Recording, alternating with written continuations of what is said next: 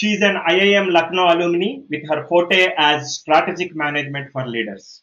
She comes with a rich, diversified industry leadership experience, a certified Gallup professional and coach, a lady of substance and grace. She has been featured in Corporate Citizen for her successful transition from army officer to corporate leader and is in their May edition wherein she shares her name with some industry icons like Mr. Narayan Murthy.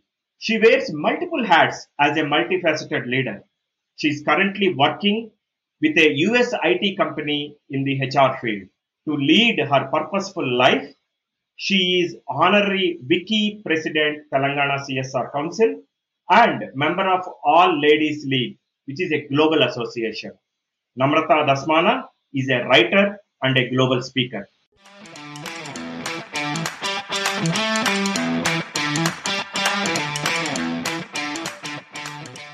Hello.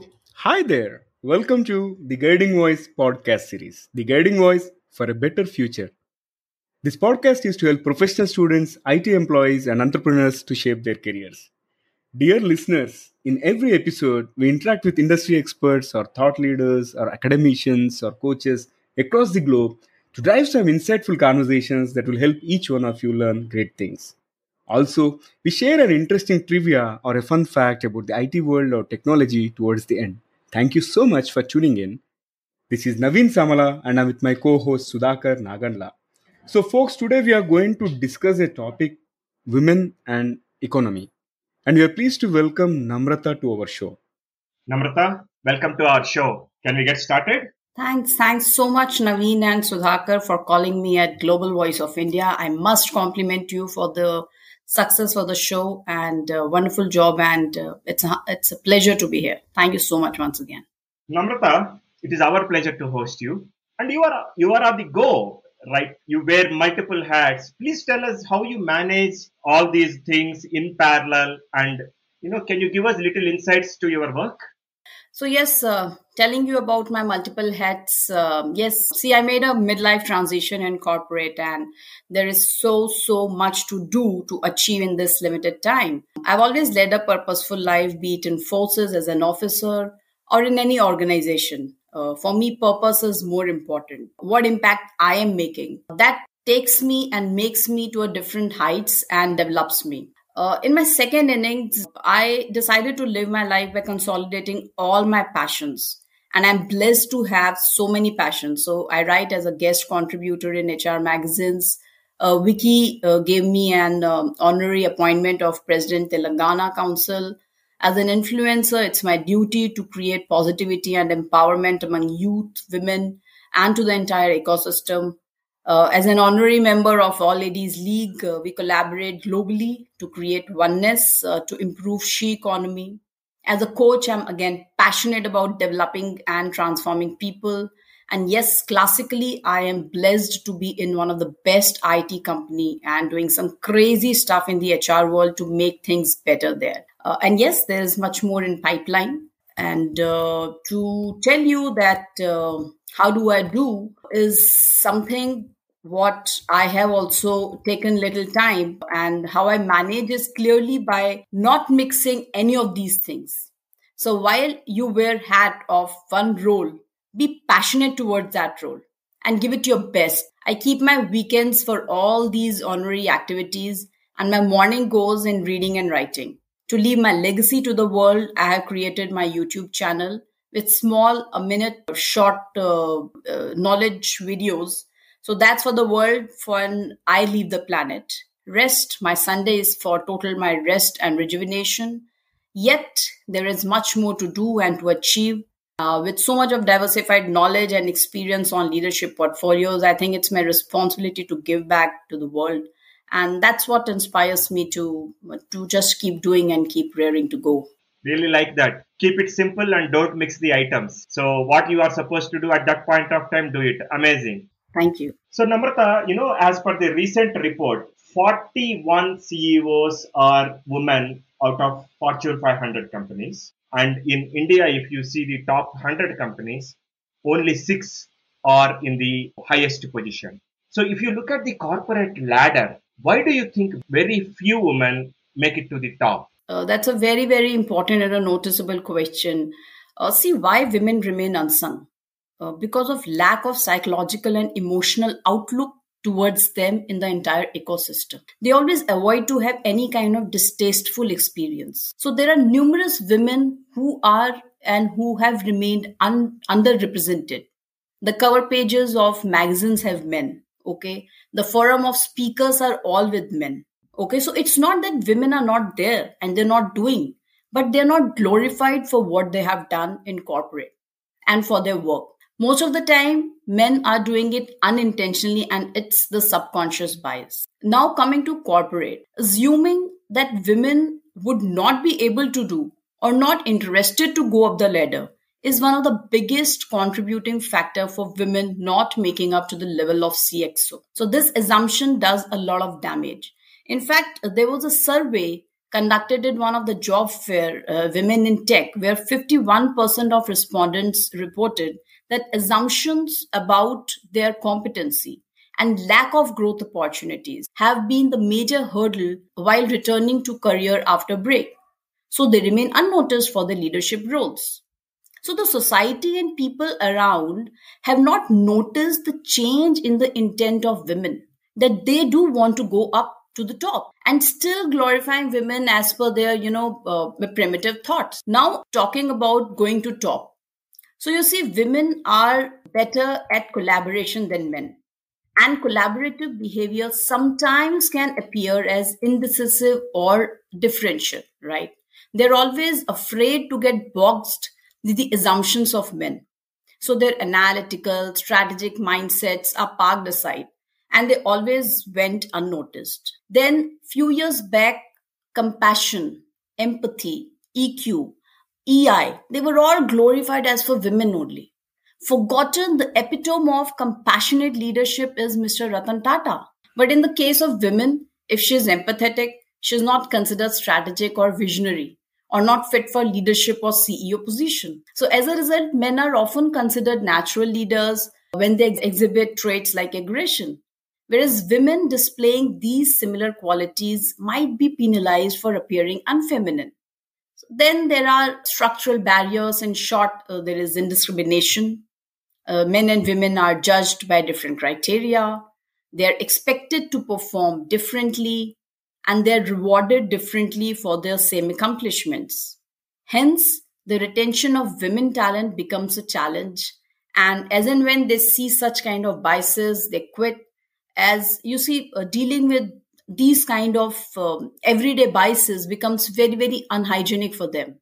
And then hiring them and positioning them with their talents and then developing them for leadership role is a very, very conscious step which is still not being taken.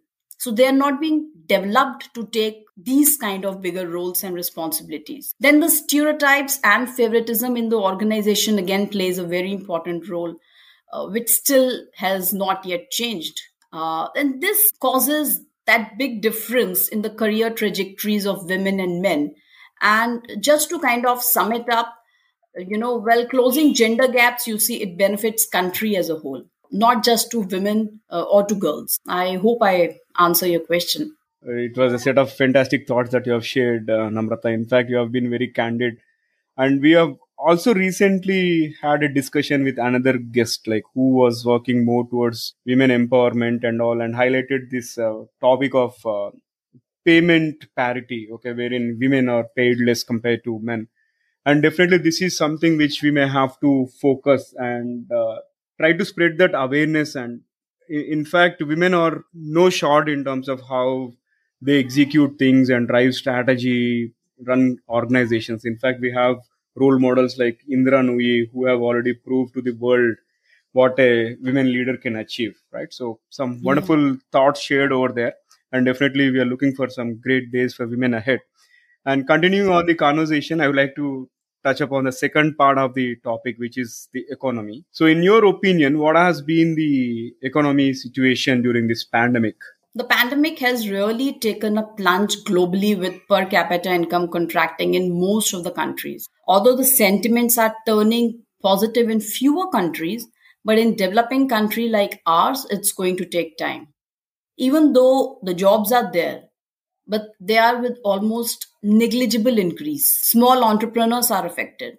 Big giants have definitely made money. So it's a kind of deflation in economy apart from inflation. The purchasing power and the intent has changed because of reduced outings and requirements of people. So now even if the supplies is there in uh, economy, the demand of customers have reduced. So COVID-19 has changed income, poverty, consumption and unemployment in India. Post pandemic, the number of poor in India have more than doubled and the number of people in middle class have pushed in poverty. India has seen decrease in middle class and rise in poverty. So estimates suggest that uh, in 2020, the top 1% of the population held 42.5% of the total wealth, while the bottom 50% had only 2.5% of the total wealth. So during India's first stringent uh, national lockdown between uh, April and May 2020, individual income dropped by approximately 40%. So, with all these concerns of the population, yes, adequate measures of wealth creation have to be taken by promoting in house business. Indian entrepreneurs and the wealth creation by the government. So COVID-19 pandemic has affected societies and economies at their core while the impact of the pandemic will vary from country to country, uh, it will most likely increase poverty and inequalities at a global scale, making achievement of sustainable development goals even more urgent. I think those are some staggering numbers, and it takes some time for us to revive. And now, talking about the women's role overall economy, can you shed some light on the socio-economic pressures on, on women and how they are going to affect the overall economy? Yes, uh, thanks so much for this question. Uh, see, women really do have lots of sociological factors of looking after families, creating balance if they want to work. In rural areas, education, poverty, uh, lack of hygiene infrastructures forces them to lead a very unhealthy life. The unpaid work have glorified them to do all this as a duty without any acknowledgement and respect. So, uh, as per UN, 810 women are dying every day because of pregnancy and childbirth due to inadequate medical and hygiene management because they are economically not independent.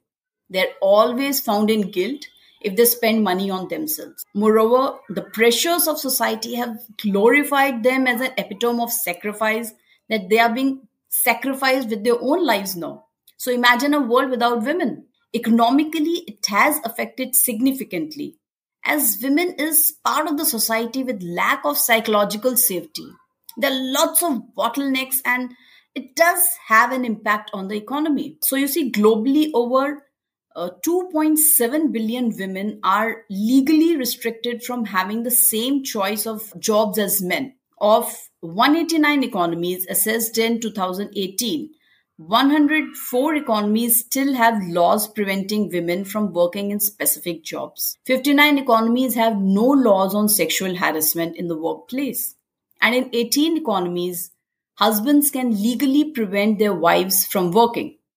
So the economic boost that can happen with such mass of women has just been crippled down. So talking about us as a nation, although we do have indications that the government is turning the trend around. Uh, some promising signs um, are the government's program for skills development, subsidized loans for business led by women, if they can be implemented and they can be respected. These policies could remove some of the barriers women face and uh, can offer a significant boost to India's economy. Uh, see, it, it's very simple. Empowering women is a smart economic. She works, more people work, more contribution to economy, boost to economy, we have better and a developed nation for tomorrow. She working boosts her confidence, her self-esteem, and hence a happier family as well. So, with women now representing 40% of the global labor force and more than half of the world's university students, overall productivity will increase if their skills and talents are used more fully. Okay. So, for example, if women farmers uh, have the same access as men to productive resources such as land, uh, fertilizers, agricultural output in developing countries as well, it, would, it could increase as much as uh, 2.5 to 4 percent. So it's been long that our country is still developing, guys. I mean, uh, please come out of that primitive era of thought process of living life. Make let, let's make our nation economically strong by uh, educating women and giving them opportunities to contribute in the economic development of the country. I hope uh, I answer your question. Oh, yeah. You answered the question with much more details than at least what I anticipated. I was making note of uh, some of the numbers that you said, um, uh, Namrata. One thing that is really, really uh, worrying for me while we understand the socio-economic aspects and the psychological disparities that we have in our mind, like you said, primitive thought process or the conservative thought process, one thing that was really staggering for me as you were making that remark, I was just calculating. As of now, I think um, we have about 7.98 billion population, right, across mm-hmm. the globe. You said of that 2.7 billion women are legally restricted to, you know, from working. Yeah. That is staggering 34%. Yeah. That one number actually is mind boggling in the wrong way. Meaning, in year 2021, where we talk about uh, advancements, artificial intelligence, machines taking over, you know, in like 20 years, uh, machines completely taking over, the singularity movement and all of it, I, I, think the way you put it across as the primitive thought process is well put, right? Even in this era, if we are thinking about 34% of human population is formally, legally restricted yeah. to work is like really saddening day, right? You know, that data is really mind boggling in the wrong way, in the negative way, in a sad way. Yeah. Now that we know the disparity in women's engagement, Namrata, what should we do, we meaning the society do, to support women in a targeted way, in a focused way, so that we can bring up that uh, current situation of 2.7 billion to, I don't know, maybe 2 billion to start with, then 1 billion, then to zero, right? Thanks, thanks for asking. Just empower her. Just empower her. Create that AI for her, which you just said and that's acceptance and inclusivity. Stop telling her to create that balance, right? Balance is created by two people, both men and women. See, a balancing beam has two different balances. So stop setting those unrealistic goals for her and glorifying her as a superhuman being. Let her be just comfortable in her own existence. Identify your own self biases for women. There are more than 150 biases there, uh, and uh, we all have self biases. So, that identification of those self biases is very, very important. So, identify your own self biases for women and let's overcome that. Create an ecosystem what you want for yourself. She deserves and expects the same. There's no rocket science behind it then society needs to ensure uh, women are given more opportunities to develop those leadership skills in sports and in community services as well and not at a later stage but even in the earlier in life as well respect them for the unpaid work too see one day if you do not get acknowledged in work how do you feel so she also expects same acknowledgement and recognition at every stage of life where she is just taken for granted. See, today, when we say nature is healing, it's femininity which is healing. So respect her before it is too late. Culture and history has already proven, proven if femininity is not respected, nature or universe or supreme power have taught the world how to respect them. And don't push her to the point that she just has to roar. Because if Shakti uh, or the women roars, uh, then we all know what happens. So let that respect and humanity prevail because with all this kind of AI, acceptance and inclusivity, her own self confidence, her own self respect, her own, she'll come out from her own self biases and she'll be more confident. So just practice a simple approach by ensuring that women have the same opportunities to develop as men. That's it. Absolutely. I think uh, you simplified this to what you call as the unit testing, right? first start from you, that is you meaning us, identify the self biasness. That is the first good, great starting point, I would say, because at the end, what is society? You and me put together is society. So rather than thinking about thinking about uh, uh, you know uh, externalizing the problem, first accept that you know it needs to be starting from the you know identifying the self biasness and start accepting inclusivity, diversity, belongingness, and the most important aspect, accept that there is an action for us to do. You know, just by closing your eyes, don't assume that the problem that is at hand will go away because that will not go away until we act on it. Sometimes consciously, sometimes unconsciously, we do. And we do bring these biasness into the conversation or into the overall uh, mm, mix into the system and then complicate things. Great stuff, Namrata. Thank you. You know, now that we agreed or we identified the problems from the society at large, what should women do from their point? Because at the end of the day, if we live in the society or we live in an ecosystem which is more push and sometimes pull as well. So now we identified the problems or uh, active action items from society. What should women be doing? Yeah, amazing question and very, very relevant question. Um, see, a woman is doing good for herself. She just need to communicate more about her aspirations and should have clarity in her mind that what do she what does she want. If she wants to be at home, let her be happy. If she wants to be at office, I mean she wants to work, she has to come out from that comfort zone as well. She should realize that perfectionism is an unrealistic goal. That's the bottom line for a woman. And so she should just communicate within her own ecosystem about her expectations and aspirations, both at home and in the office. And things uh, will start changing for her as well. This has been phenomenal conversation so far, Namrata. And I think we have discussed uh, problems of economy as well as role of women in terms of how she can boost the economy. So great uh, thoughts shared so far, but uh, would like to spice it up this conversation with a few interesting rapid fire questions if you are okay. Yeah, sure, go ahead. Wonderful. So yeah, thank you. Let me begin the very first. Uh, let me fire the very first bullet out of the rapid fire. What is the most adventurous thing that you have done so far, uh, Namrata? Skydiving. Wow, great. Yeah, here comes my next one. What is your favorite failure? Oh my God, failure. Well, uh, my belated accomplishments, missing deadlines to achieve bigger goals of life. wow, bang on.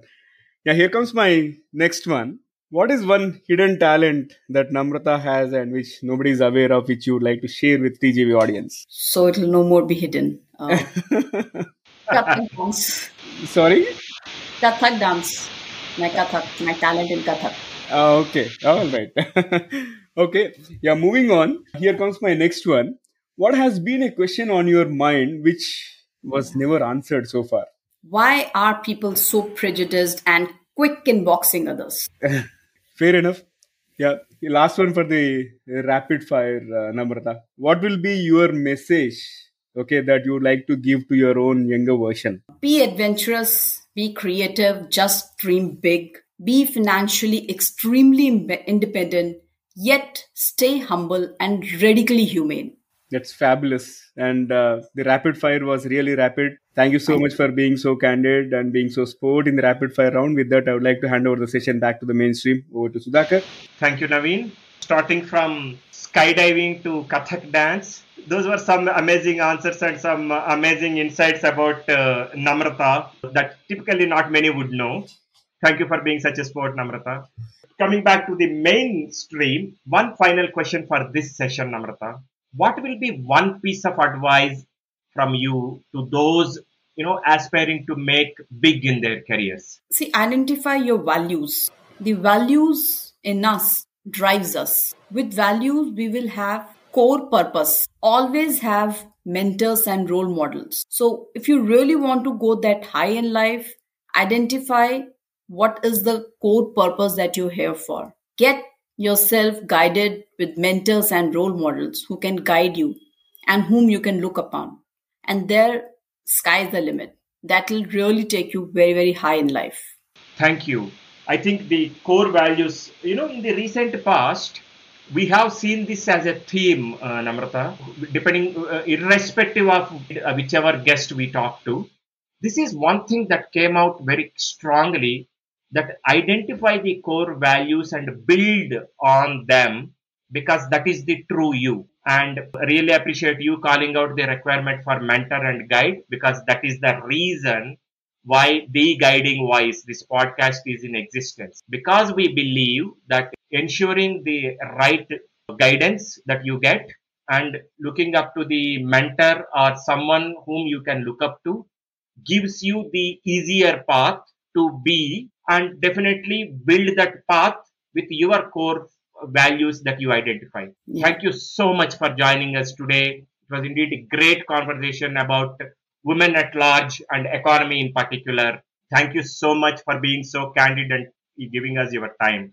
Really appreciate you taking time for this session.